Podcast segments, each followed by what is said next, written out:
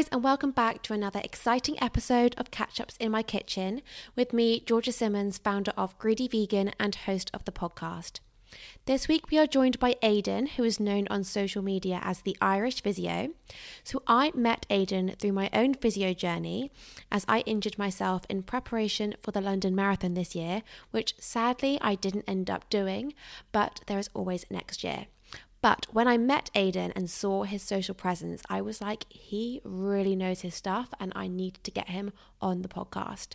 Let's be honest, we all took to running over lockdown, but it is really tough on your body. We've all done it. We all know the niggles that you can get.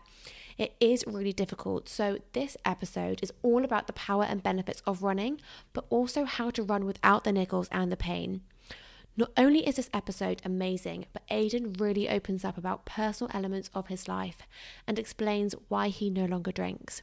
Honestly, Aidan is so knowledgeable. There is no way you will not learn something after listening to this episode. So I really, really hope you do enjoy it. And as always, have a lovely rest of your day.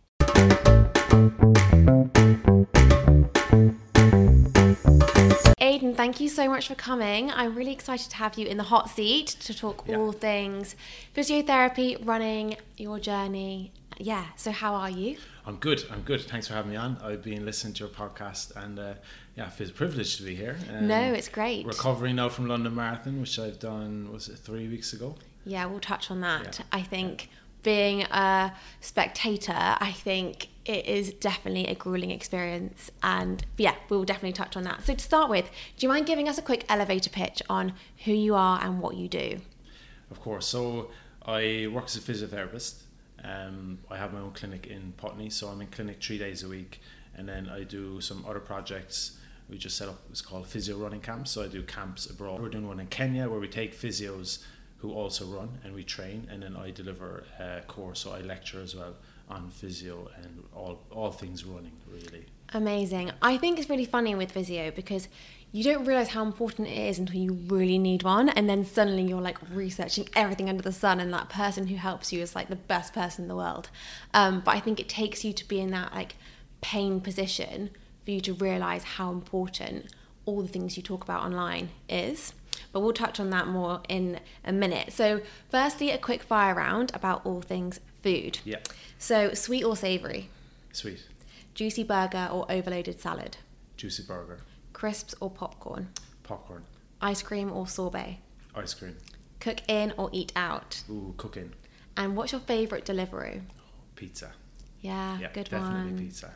Good one. So I want to start with your childhood, and I believe your kind of passion then was football.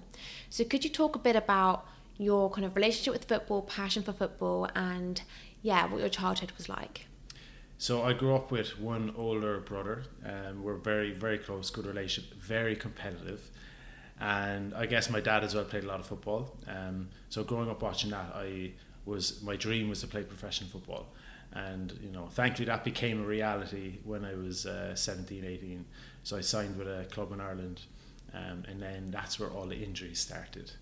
Uh, but I loved it. It was all I knew. You know I used skip school to go and train um, unknown to my parents. Um, and then yeah I picked up a lot of injuries and following on from that I don't think I ever dealt with not being where I wanted to be. So from the age of 20, I'd already had three knee surgeries and then I got released and I was like, okay, what do I do now? But I never really dealt with not playing football. I just stopped watching it, stopped playing it, and then that's where physiotherapy came in. Okay, amazing. So, what caused the injuries to start with? So the injury I had was an ACL injury, which is you know it's a th- it's a career threatening injury for footballers.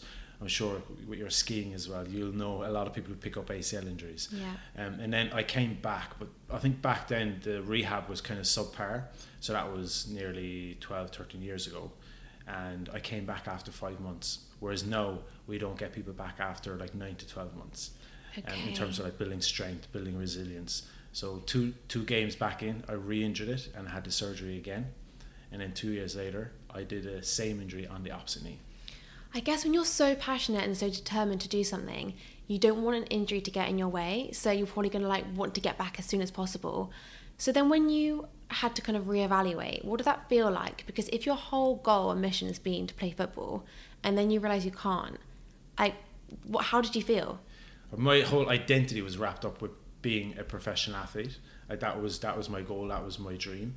Um, and again, I don't think at that time I have since, but at that time I didn't process that that wasn't going to be a reality. So to try and work through it, I think I just I just forgot about it. I said, right, this chapter of my life is over. Now it's on to the next. And I think later on in, in life that kind of maybe came back to bite me a okay. little bit. Yeah. Um, but I think at that time it was quite it was it was challenging. Mm. Uh, but no, I've, I've started to get the love for watching the game back. But yeah, my passion now is, is definitely running. Yeah, I think it's funny how people deal with things in a different way. And I think if you just had to block it out at that time and move on, it makes sense. So when you moved on, what did you move on to? So I, I still had the passion of being a really good athlete. So then I moved on to rowing. Okay. Um, and I rowing and physiotherapy. So academically growing up, I didn't really do much. Like it was all about sport. And then I moved to I th- it's it's kind of a long story, but the quick one is I did a pre-nursing course to get into a sports degree, and then to get into that sports degree to get into physio, I had to do two years to, to get into physio because I didn't have the the A levels required, and I got into physiotherapy and then went on to do post grad in uh, sports and exercise medicine. Um, so, from someone who had no academic background, what I do now pretty much on a daily basis is read research around around exercise and, and sports and exercise medicine and, and running. So it really it just shifted. Mm. So from being a non-academic, I would know that's that's a passion of mine now is reading literature and reading research, and then trying to share that um, online and stuff. So, but yeah, rowing then played a big part. I you know competed at Henley a number of years, and then um, moved to London and uh, yeah trained uh, six days a week, twice a, twice a day. Uh, did that for about four or five years and then I got bored of that, getting up at five in the morning yeah, to train. That's intense. And also work as a physio. So then, yeah, I just transitioned then into kind of cycling and running, following on from that. Okay, amazing. It's funny how like at school when you're forced to learn, you're like not interested at all, and then when it's more of a choice, you then suddenly get your passion back for it. Um, so that's really interesting. So you went from kind of football to rowing to then running. So when did your love and bug for running start because I feel like that's now your your thing. Yeah, hundred percent. I think running for me is is now I see it as like a lifestyle, and I'm lucky that every part of my job is essentially dealing with runners or where it's research and running. Um, so I think my passion came like a lot of people around COVID. I knew I enjoyed running. I'd go for you know a couple of five k's, ten k's. I did it my first half marathon. I think it was 2018 had no training, picked up, you know, uh, both Achilles injuries from doing that. And then following on from that, I kind of got the bug. And then during lockdown, like most people, I just started running to get out and do my, my exercise during the day. And then I really jumped into the research side of it and I started learning. And then I said, you know what? I love running. I love treating runners. So now all, all I treat in clinic is essentially runners. So like 95% of my caseload is is working with runners, which included yourself pre Yeah, I was going to say, I haven't even mentioned actually how I met you, but yeah, I kind of similar. Like, I've always loved running. I think for me, it's a massive head clearer. Like, just getting outside and running, like, clears your head. I get ideas from it. I just think it's the best thing in the world. But then it is actually so testing on your body. And if you don't know I think if you don't know how to run properly, and that means like the aftercare, which we'll go into yeah. in a minute, it can be really, really tough. Yeah. So when I thought I was going to run the marathon with my brother, I then really upped my running and injured myself, and that's when I was at Aidan's door, like, help me, help me. um, but yeah, next year will be my year for the yeah. marathon for sure. But can you talk a bit about about running and how?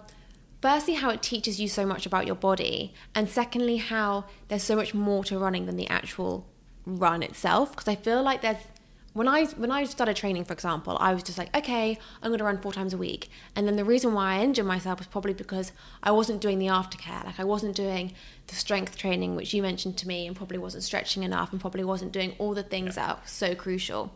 So, can you touch a bit about yeah how that is a massive part of running? So one, one thing I love starting with is is when you talk about running and the overall health benefits that it has it reduces all cause mortality by I think 27%. So we all have a 100% chance of dying, but the relative risk is reduced. So cardiovascular is like up to 30% if you're a runner versus those that don't run, and then cancer is 25%. So that's a, it was published in the British Journal of Sports Medicine. I think it was like two years ago. So that is crazy. That is those numbers are ridiculous. So cardiovascular is the biggest killer in the world, and we know through running you reduce your relative risk by up to thirty percent. So Mad. if you're thinking of running, I think that alone Do it. that alone is a big reason, and that's one thing why I love working with runners. I can I have the opportunity to to allow them to keep running because the biggest reason people will stop running is due to injury, Mm. and therefore they miss out on all the other health benefits. But as you said, a lot of times when people are new to running, they will they'll just say, okay, I'm going to start running four times a week. Cardiovascularly, you can adapt to it, so your your lungs and your heart will adapt to it a lot quicker than your your joints, your tendons, and your muscles, and that's what causes the issue. So when we're running, we take high forces through the through the body. So for example, your I refer to as your calf complex, like your calf and your Achilles takes up to eleven times your body weight in force. So a lot of people get like calf strains, tight calves. Your knees can take up to three to four times your body weight in force. So you know I'm 90 kilos, three or four times of that going through my knee for an hour run is Yeah. quite a lot. So I think people don't really appreciate that it is demanding on the body, but it also takes a, a while for your body to adapt to it.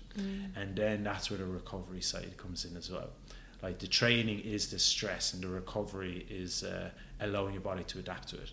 And I think there's a lot of myths around how you recover best from running. You mentioned one of them, stretching. Yeah, because I always thought that stretching was key after a run because then you wouldn't feel as bad the next day. Yeah. And I remember when we had a conversation when I was injured and you were like, strength training is what you need to be doing. And actually, probably from January to now, my strength has probably improved so much. I remember talking to you about Pilates, and I think that is like the most humbling thing. And although it looks like you're doing really small movements, it's so great for strength training.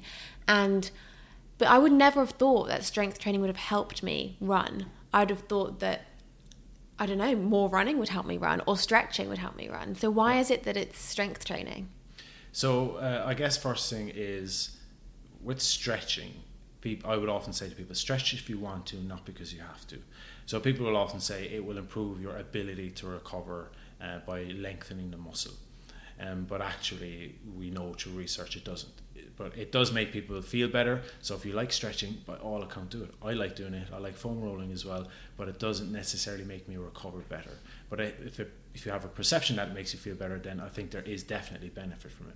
But when it comes to strength training, what we're trying to do is we're trying to place the body under high demands of stress in order for you to cope with stress. So when we're strength training, we're improving tendon health, uh, we're improving bone bone health, muscle health, and also you could argue a bit of cardiovascular uh, as well. So when we're like running is quite monotonous. It's straight lines. Your bones and your tendons get bored. And that's why I see a lot of like stress fractures in running is because like multi-direction sports they love it. You're twisting, you're turning, you're stopping, and you're you're going. Whereas running, you're just running straight lines, and then the bones just get bored, and eventually it, they break down, and then you develop like a stress response, etc. So by strength training, what we can do is we can improve bone mineral density. We can improve what I refer to as like tendon stiffness. So if you think of running as like a series of hops, we want our lower limbs to act as springs. We want them to store energy and release energy. And by strength training, we improve that. We improve that. So it's essentially improving our ability to produce less force for given strides. So let's say you had a twin sister and you both had the same physiology, the same um, you know VO2 max, and you're running at a given speed.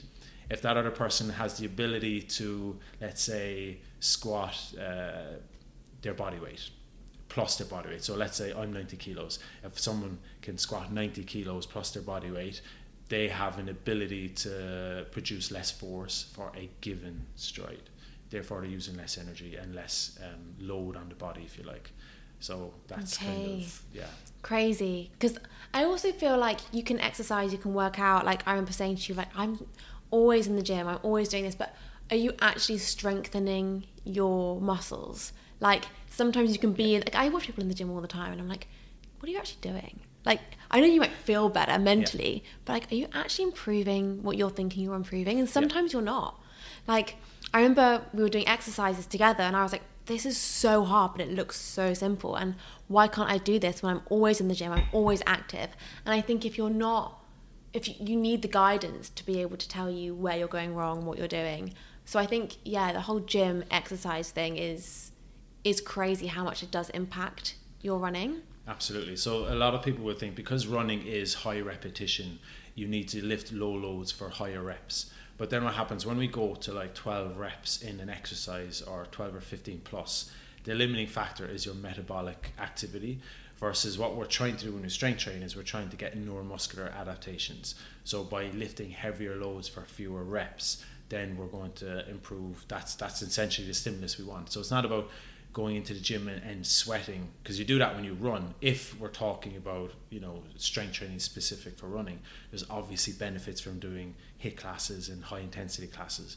But if we're looking at trying to improve our body's resilience for running it is looking at doing things like uh, calf raises but looking at lifting up to 50% of your body weight mm. you know? So that's that's quite heavy but it's about building the building the foundations and it takes time. Yeah. It doesn't mean you go straight into the gym and then just all of a sudden start lifting really heavy because the chances are you're going to overload and get injured. Mm. Um, but it is it takes time, just like running. How you adapt to running, it takes time. Yeah, so true. I think it is really easy just to quickly jump into it. I mean, running is free; everyone can do it. You don't need to have any equipment to do it.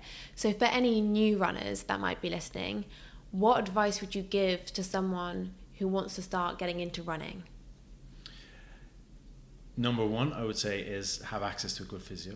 Mm. Just a little promotion for myself. Yeah, yeah. I think I think what it is is for me. I think when it comes to running, is a, a, just get really good at running slow. Mm. So a lot of times people have time constraints. They've got jobs, they've got families, so they think, right, I've got a half an hour, so I'm going to go out and I'm going to push myself for a half an hour, and then they will do that a, a number of times throughout the week. So what you're doing then is, as you're running at a higher intensity, it takes your body longer to recover. So you end up in what I refer to as like that grey middle zone.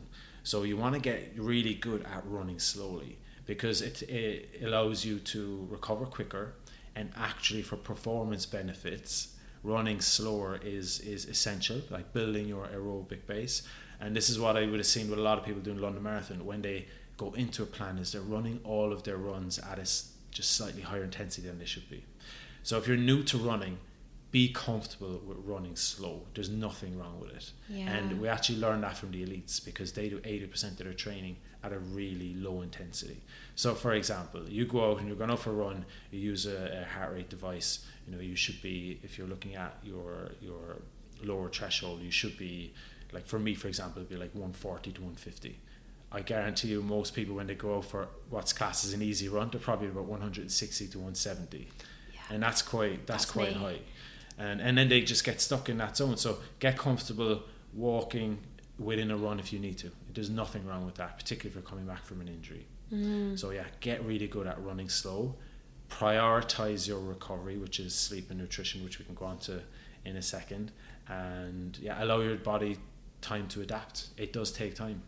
So true. I think running slow is so important because it's really easy to be impatient. Because let's be honest, sometimes it could be a bit boring, and you're like, yeah. this is just long. I don't feel like I'm achieving anything. Yeah. And also, I think it must be quite good for your running style because I remember that's yes. another thing that we spoke about is my. I think also I think you mentioned this to me is like as girls na- naturally we run a lot narrower than guys do because of our stance, and I definitely found that when I then like thought about it, I was like, wow, like my knees definitely go in yeah. when I run. So I guess if you're running slower, you can then work on small things like that or notice small things like that. Whereas if you're like pounding the ground, you're probably not going to notice those small things.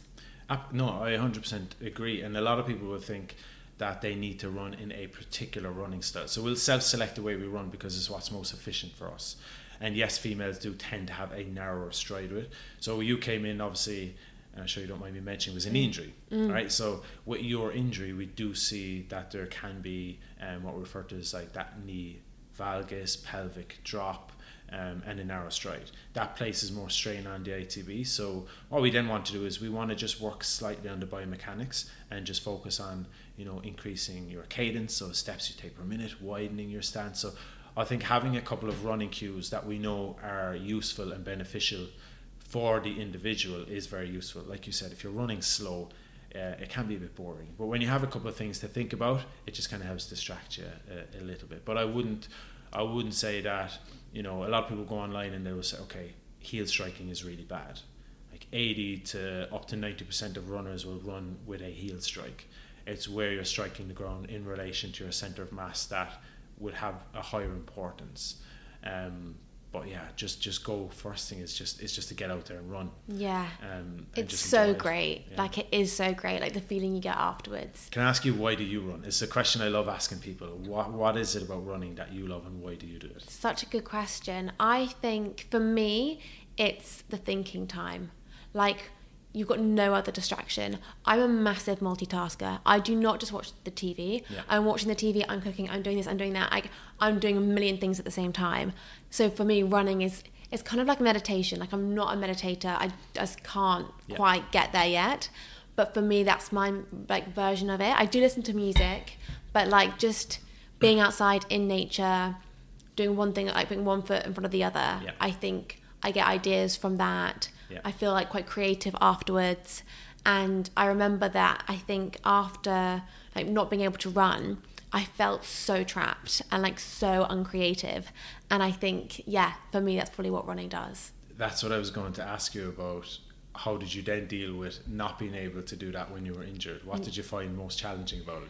I think it was just for me. I like when I go to the gym. I like to sweat, and like when I work out, I like to like feel a release. And I think for me, I was missing the release. Yeah. And I definitely got into Pilates more, and I've like continued that to now, and I love it. But you were like to me, okay.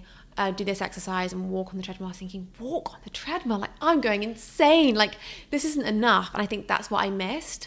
Um, I did a lot of swimming. I remember saying to you I did that. Spinning was great, did that. And I think Pilates was just so good. And I think actually Pilates is so undervalued sometimes. I think with guys especially, because I think girls do it a lot and they're very open to it. But I think for guys as well, like it's so good. It's such simple movements and it's so good for you. It is very humbling when you do it. You see people on reformers and you think that looks easy, and then you try it, and all of a sudden you realize it's not. Mm. What I love about it is that it, it really helps kind of highlight potential deficits. So if you do one exercise on one leg and you do it on the other side, you think, why can't I do this? Yeah. And that's a key thing with running is that I know with like football and tennis and cricket and other sports, you're going to find differences from right versus left because it tends to be one side dominant. But with running, you do want to have relatively high symmetry because you're going in straight lines, but we're asking one leg and we're asking both legs to do the same amount of workload. But if you have one leg that has a 20% deficit in hip strength, then you're more likely to compensate as you get fatigued. So when you're doing mm. things like Pilates and strength training, it highlights where these potential deficits might lie, and then it allows you then to to well hopefully work on those to minimize that risk of when you do uh, go and run. But yeah, Yeah. Pilates is I think is undervalued in running. I would say. Yeah, so true. So true. I do think it's so good. Like I go to this one class and like when I see a guy in there, I'm like, I've got so much respect for you because it's this Yeah. class is full of girls. Yeah. And there's like one guy and I'm like, it's so great. And I think it works like the micro muscles in your body. So like you mentioned, like you'll be like, why is this side not good enough? Or like not good, as good as the other side. And it's just because like the micro muscles are probably not as strong. Um, but no, it's crazy. But what about you? Why do you run? Oh, great question. Why do I run? I I run. I think to help with my mental health. I run because I love it. I love getting out in nature. I love the feeling it gives me after I run, but also during it. I was running in Richmond Park yesterday with a friend of mine, and he's he's actually from Ireland himself. And we were just kind of looking around Richmond Park. It was pretty quiet. It was raining, and we said, "How amazing is this?" I think I often use the phrase that I'm glad that I get to do it and not that I have to do it. Yeah. So it's like my kind of perspective is that I'm quite grateful that my body allows me to get out and and run relatively long distances. Nothing compared to some of the guests you have on your show. crazy, crazy people. But yeah, no, so, so true. Quick note from me I recently tried something that I have never tried before, which was a meal delivery service. I absolutely love cooking, and so it has never been something I would look to do. But I have found myself being increasingly time short, trying to balance work and social life and everything else. So when Fresh Fitness Food gifted me three days of meals, I was really intrigued how I would find it. And honestly, I was so shocked at the convenience of it. When you were ready to eat, you had a meal perfectly tailored for you, meeting all your goals and needs, tasting absolutely delicious, and it just removed the whole food decision making process, which then allowed space in your mind to focus on other things whilst also feeling really good and healthy. On this podcast, we like to focus on the power and importance of good, healthy food, as food is more than just fuel. It really is and does affect every part of your life, including our mental and physical health. As Fresh Fitness Food likes to say, what's on your plate really can be the difference between a good or bad day. So it's important to eat well so we can give ourselves the best chance to have the best day possible. So if you are ready to feel like the best version of you in time for summer, we have just the thing to kickstart that off. You can now use the code CATCHUPS60 in order to receive £60 off your first five day trial at Fresh Fitness Food. That is CATCHUPS60 for £60 off. So head over to Fresh Fitness Food and give it a try. So, when you've been injured, how do you deal with your mental health then? Because you asked me how I coped, and my injury was very, very, very small in comparison to some of the things that you've had. So, when you've had your injuries, and you've had four, four now? Yeah, so I've had six knee surgeries in total. Six. Yeah. yeah. So yeah. when you've had those, how do you then cope with your mental health when you can't run? It's it's a great question and something that I would deal with on a daily basis with athletes that come into me. But for me personally, it is focusing on the things that I can do. So I think when you're injured, particularly after having knee surgery, I can't really put a lot of load through the body, but I can find other ways to maintain like cardiovascular health. So what I was doing, I was doing circuits at home with like light dumbbells, just punching. I was in the gym using the arm wheel, like doing 45 minutes to an hour, and I try and do that three or four times a week. So I try to shift the mindset and focus on the things that I can do. And when an athlete comes into you and they're training for an event and they pick up an injury, it's quite frustrating when you tell them you just need to focus because they're like, I don't want to. I'm, you know, I'm, I'm pissed off. I'm injured. Yeah. Um, but you do have to kind of try and get that message across that look, it's accepting that you're injured. And I think what I found really, what I, th- I thought was great with yourself when you had the injury was that you, okay, what else can I do, Aidan? What are the things and that's where you mentioned swimming pilates mm. getting into the gym so cross training and then also just finding other enjoyments in life like speaking to family a bit more um, you know trying to learn a different language you know mm. is throwing yourself into something else to distract you from the you know the the day to day of not being able to do something that you you love so that for me plays a big part in you know maintaining a good mental health whilst I'm injured because yeah, I had I've had like three years where I had injury back to back, and I've not really been able to do much. And I went from like 88 kilos to 100 kilos. Gosh, it's crazy. Yeah. That's really I'm like hard. down to like 95 now, but I'm still I'm still on that train trying to trying to improve it. Yeah, yeah. That is really really hard though. And what about other ways of recovery? So we mentioned how that is also so important when you run, and in terms of like sleep mm. and nutrition, like we all know it's important, but if you are doing lots of running, how is it so important? So when we're, we're, talking about recovery, it's about restoring the body physically and psychologically. So it's not just about the physical side; it's mentally as well. You need to restore yourself in order for you to, to go again. So when you're looking at sleep, I often say, look, we only benefit from the training we recover from, and sleep is where you will get most of those adaptations obviously the nutrition helps fuel those adaptations. So those two combined are that's where the lowest hanging fruit is. You do those things really well, and you're already on the track to maintaining and sustaining running healthy. Because there is a lot of there is a lot of uh, you know endurance athletes who do suffer with eating disorders. Mm. You know, if you look at males, it's zero to twenty percent. Females is, is from six to forty five percent. God, crazy. And you're like, that's worrying because you need the fuel to be able to continue the running. Absolutely, absolutely. Um, so I, it's my job to pick up on these things, and then I would refer on to things like dietitians and other experts in that field. Wow. So particularly like with females who come into me and their their menstrual cycle is affected. Mm. It's a question I'll often ask, particularly if they're training like 10, 12 hours plus. That is a slight it's a risk factor, but it's also required if you're trying to, you know, perform at a certain level.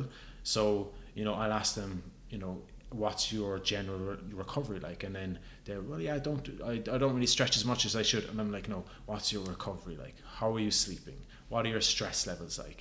Uh, what's your general relationship? But it's, it's trying to ask it in a way that they they're open to answering it. Because Mm. sometimes it can be a bit of a it can be a tough subject you know it can be a tough subject to talk about someone's food and someone's relationship with food Definitely, definitely. But I guess, and also something that they might not even admit to yet. Hmm. So that must be really hard. Do you get that on a regular basis then? Not regular, but quite often.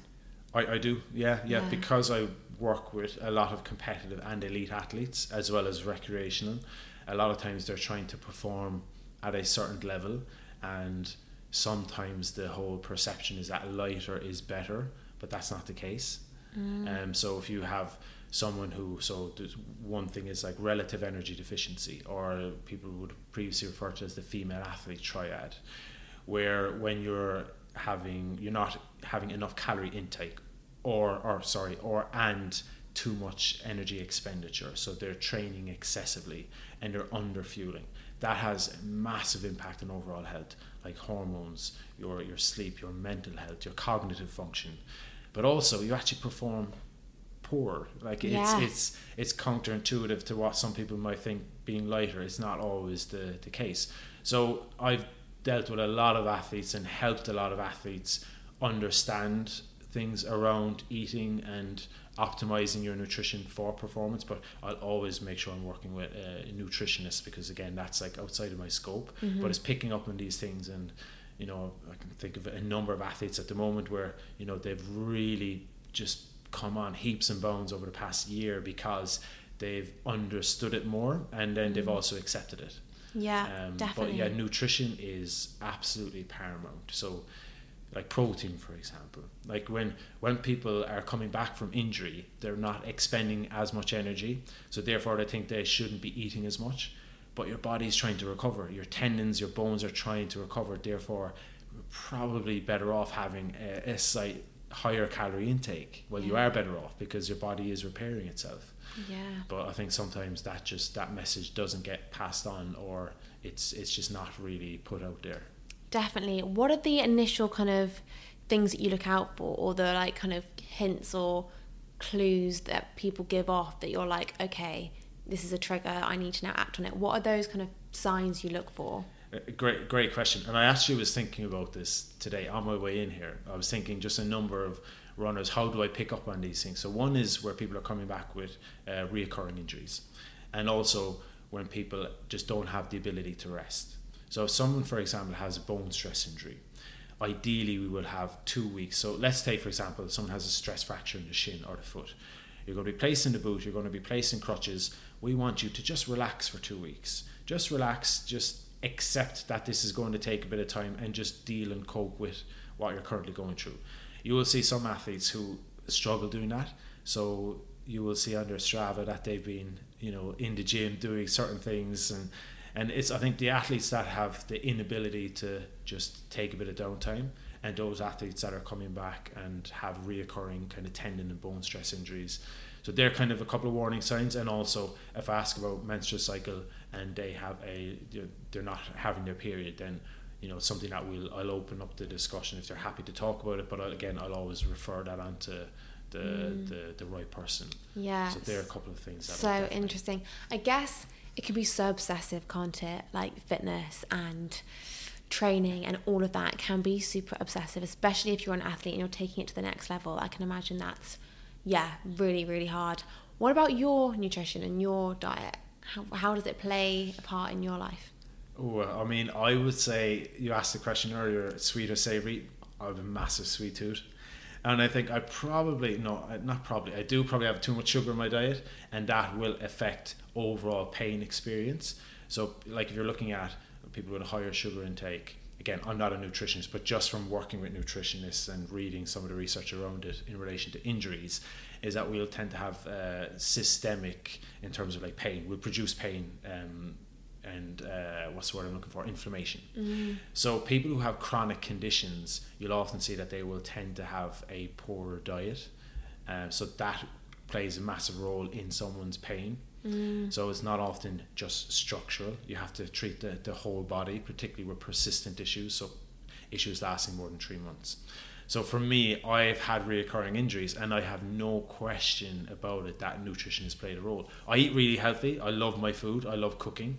Uh, I eat all sorts of different types of food, Mm. um, but maybe that I probably like my pastries a bit too much. and my my tea and chocolate at night. I think that's just the Irish in me. Tea and chocolate every night is standard. Yeah, I guess it's trying to get the balance, isn't it? Like is. I always talk balance, this yeah. on the podcast about like.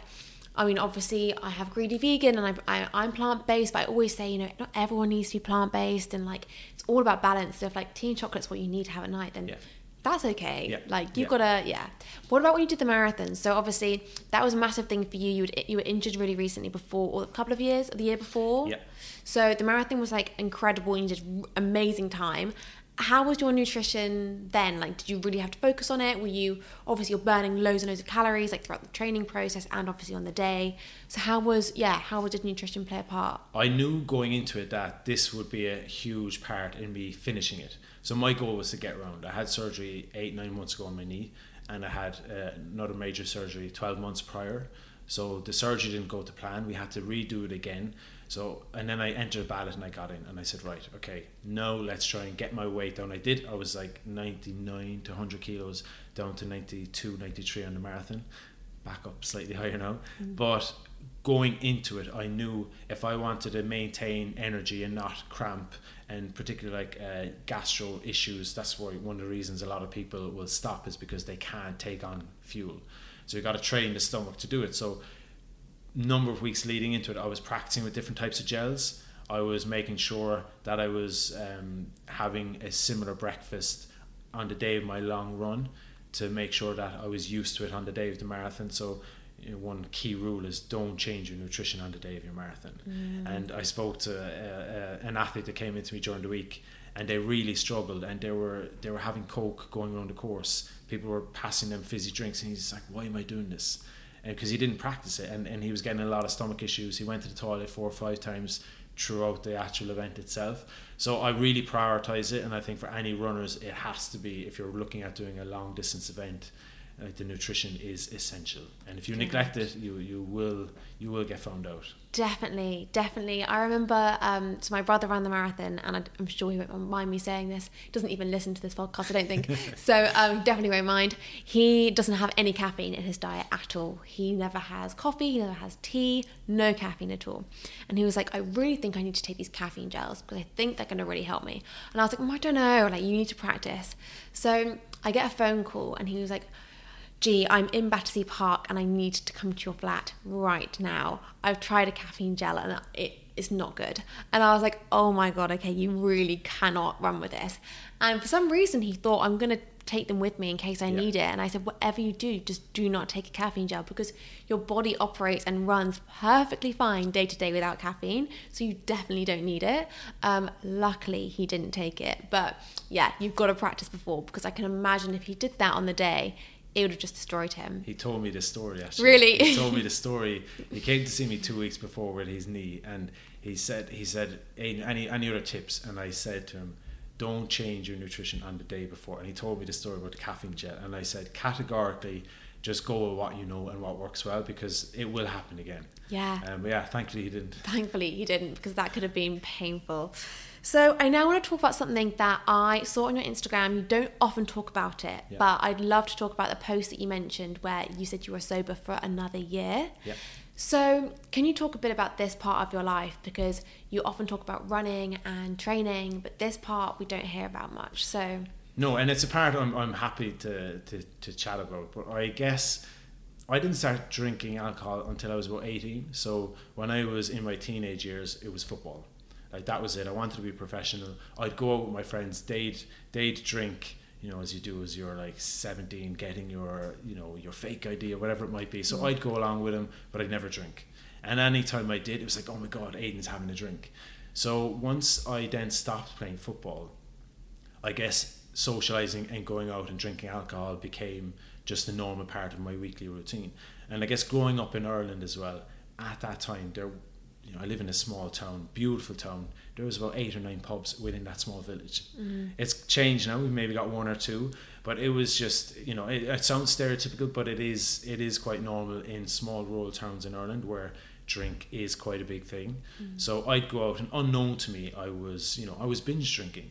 I was getting to a point where I wasn't remembering how I got home.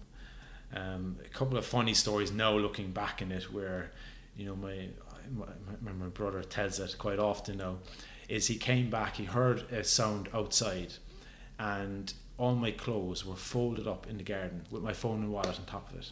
And I was asleep in my underwear in the living room. And I realized at that point like this is not normal. This is not normal drinking behavior. And I was I was the kind of person where you know I was the life and soul. Aidan's drinking. Yes this is great. I'd never cause any trouble which is was always a great thing but I think over the years then I used it as a coping mechanism perhaps maybe for me being unhappy you know with a couple of relationships that you know didn't go as as as planned. I'd end up drinking more to kind of I guess like a lot of people do just to numb the pain but Mm. not really realizing it. And then it got to a point where I was drinking excessively. I'd go out and I'd, I'd come home the next afternoon. But then I was working professional in a hospital and you know treating patients. I said I can't continue doing this. But then it did get to a point where it was so bad where you know I you know probably I don't think I've mentioned this much but I was I was contemplating like taking my my own life. Like that was it was that bad. So I knew I needed help. Um, and you know I. I guess it got to a point where it was the only way out was asking for help. Um, I think I grew up as well in a town where there was uh, a number of people, and I, I think everyone knows someone or where someone has taken their own life. And I said I didn't want, you know, I, I don't, you know, I love my family too much. I love the people around me. I said I can't let this be the end of my story. So I was working two jobs. I was working in the NHS and I was working in a, a physio private practice. And one day, I phoned my parents. I said I need to come home. I need some help, and I quit two of my jobs, moved back home, and then I got professional help. So for three months, I was you know I was getting getting therapy and you know going to, to meetings, etc. Um, and now genuinely my life is better than I could ever imagine, and I haven't drank. I think it's been over two years. That is amazing. That is amazing. I mean, firstly, thank you so much for sharing on here because you don't talk about it on your social media at all. But I think maybe it came from a place of like you mentioned that you didn't really deal with the football thing for a while. And I mean, I'm not a therapist, so I mean, I'm sure you've thought of all these things, but it's it's really interesting to think that maybe that could have been a way of you kind of dealing with that at the time. Um, but I can so see how that can happen because although alcohol is great in so many ways, it is a depressant at times. And like the fear, I call it the fear, but like people call it different things. You wake up the next morning and you've got that fear inside you. And if you've been kind of binge drinking all day, all night, you know, taking it to the extreme, that fear must be like doubled, heightened just to the nth degree. And then if you keep doing, keep doing, keep doing it, this fear is going to keep building and building and building. And like you're such a positive person for it to have got to that point just shows how much the fear just completely consumed you, I guess, which is really scary. And how do you find not drinking now? Do you ever feel tempted, or is the positives of not just so much bigger and better? There was a point within the first year that I thought, okay, this is it, I'm fine. But then I started realizing certain behaviors and I realized, okay, maybe I'm not quite where I want to be. So there was always a risk that, you know, I tried having one drink. I tried, oh yeah, I'll go out and I tried it. I tried it. It just didn't work for me. I couldn't mm. because I've had one and then, you know, within that one night I could end up ruining everything. So I tried it, didn't work. But now where I'm at at this current point is I don't ever feel like I want to have a drink and I'm really glad that I can say that. I love socializing. I love music. I love live music. So I go out not not as much as I used, but I still like going out socializing. But for me it gets to a certain point where okay, people are starting to get drunk around me. Good on them. I, I wish I was in a place where I could enjoy it. Um but yeah, so then I just end up taking myself home and then I know I'm going to wake up fresh and I can go and, and do what I love doing, which is going out exercising, going out for a walk. So um, I think the positives now for me massively outweigh. But I don't. I think alcohol can be amazing if it's something you enjoy, and if you know. So I don't. I don't begrudge it. I don't mm. resent people who enjoy it. I'm like fair play. But there is yeah. also a lot of people, unfortunately, who do have an issue, but they're just not yet at the point maybe where they're ready to admit it. Yeah, I think I mean it is a drug to an extent, and we, you know, we don't actually talk about the fact that it is a drug, but it is. Yeah. And yet it's so accepted, and it's crazy how I do think the English have a bad relationship with drinking as well. Like I think we have this. Yeah, I think we have this culture where if you go on holiday and you're like, oh, they're the Brits, like you can just see them, and like we have got this. I don't know. In the Mediterranean, the culture is very much like have a glass of wine with food, and it's just very normal. Whereas I feel like it's got this. I don't know something. People think that alcohol equals fun, mm. equals forget, equals escape, and it's not. It doesn't mean that. It's it's yeah. And I think. I mean, I'm sure you felt so many people also had were in the same position as you once you maybe spoke about it. Like I think I hear so many people not drinking now and I'm like, wow, this is really happening. Like I, I think it's so good to be able to say, I don't drink and yeah. feel confident in that as well. And I think there's so many new drinks coming to the market now where, you know, you don't have to feel like you have to have a water or a Coke. Like you can have like a non-alcoholic beer and like you fit in, which is bizarre, but it, that is a massive factor as well. That, that helps me a lot. Like mm. when I go out, just the ability to go and have a non-alcoholic beer, I love it yeah you know I, I, I do enjoy it. and I agree that you know it is kind of cultural within Irish and, and British culture is drink. I do think though it's starting to shift a little bit now, mm. where you're seeing more coffee shops than pubs in certain areas. Yeah. particularly in Ireland, you know where I grew up, there was I think up to about ten pubs in that village. Now we've got about four coffee shops and we've got two pubs. Yeah, it's pretty um, nice. So That's it so is good. starting to change a little bit. Definitely, but I think the drink the what the amazing thing about drinking is actually everything else but the drink. It's the glass, it's the color of the liquid, and it's the scene that you're in. So like if I'm gonna sit here and have a glass of water in my hand, or if I'm gonna have a champagne glass, I'll feel a lot better with a champagne glass in my hand than I would water glass. Just I've never because, thought of it that way. Yeah, just yeah. because of the way it feels, and yeah. like it suddenly means that something's happening. There's excitement, that you're celebrating something. I don't know. It has so many more connotations, and I think just to be able to have like a beer glass with that coloured liquid in the glass, you feel like you're relaxing on a Friday without having to have glass of water or a Coke. Like it just feels different. And I just think that, yeah, like the actual drinking of the drink is irrelevant. It's more like the glass it's in, the garnish that's in it, for example, if you're doing yeah. non alcoholic cocktails, yeah. um, who you're with, where you are.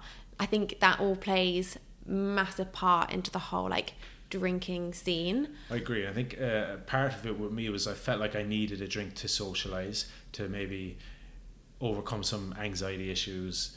You know, when I had a drink, it was like, okay, now I can release. Mm. But yeah, I, I think it does. You, people associate drink with being able to socialize, but actually, you know, I think once you kind of overcome that, and know that I kind of put myself, I try to put myself in situations where I need to socialize without alcohol because initially I was like, no, I don't want to go out. I need a drink to be able to socialize. Whereas now that's no longer a factor, and I do think that having that non-alcoholic beer as well as it just it is it is not just a drink. It's it's what you're doing around it. So I think that's socializing yeah.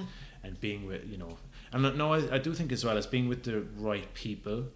Like I, some of the friends I had as childhood are still my closest friends um, but there is certain situations where I know that I can't put myself in this situation because not that this person isn't right for me, but it doesn't bring out the, the, the best mm. in me.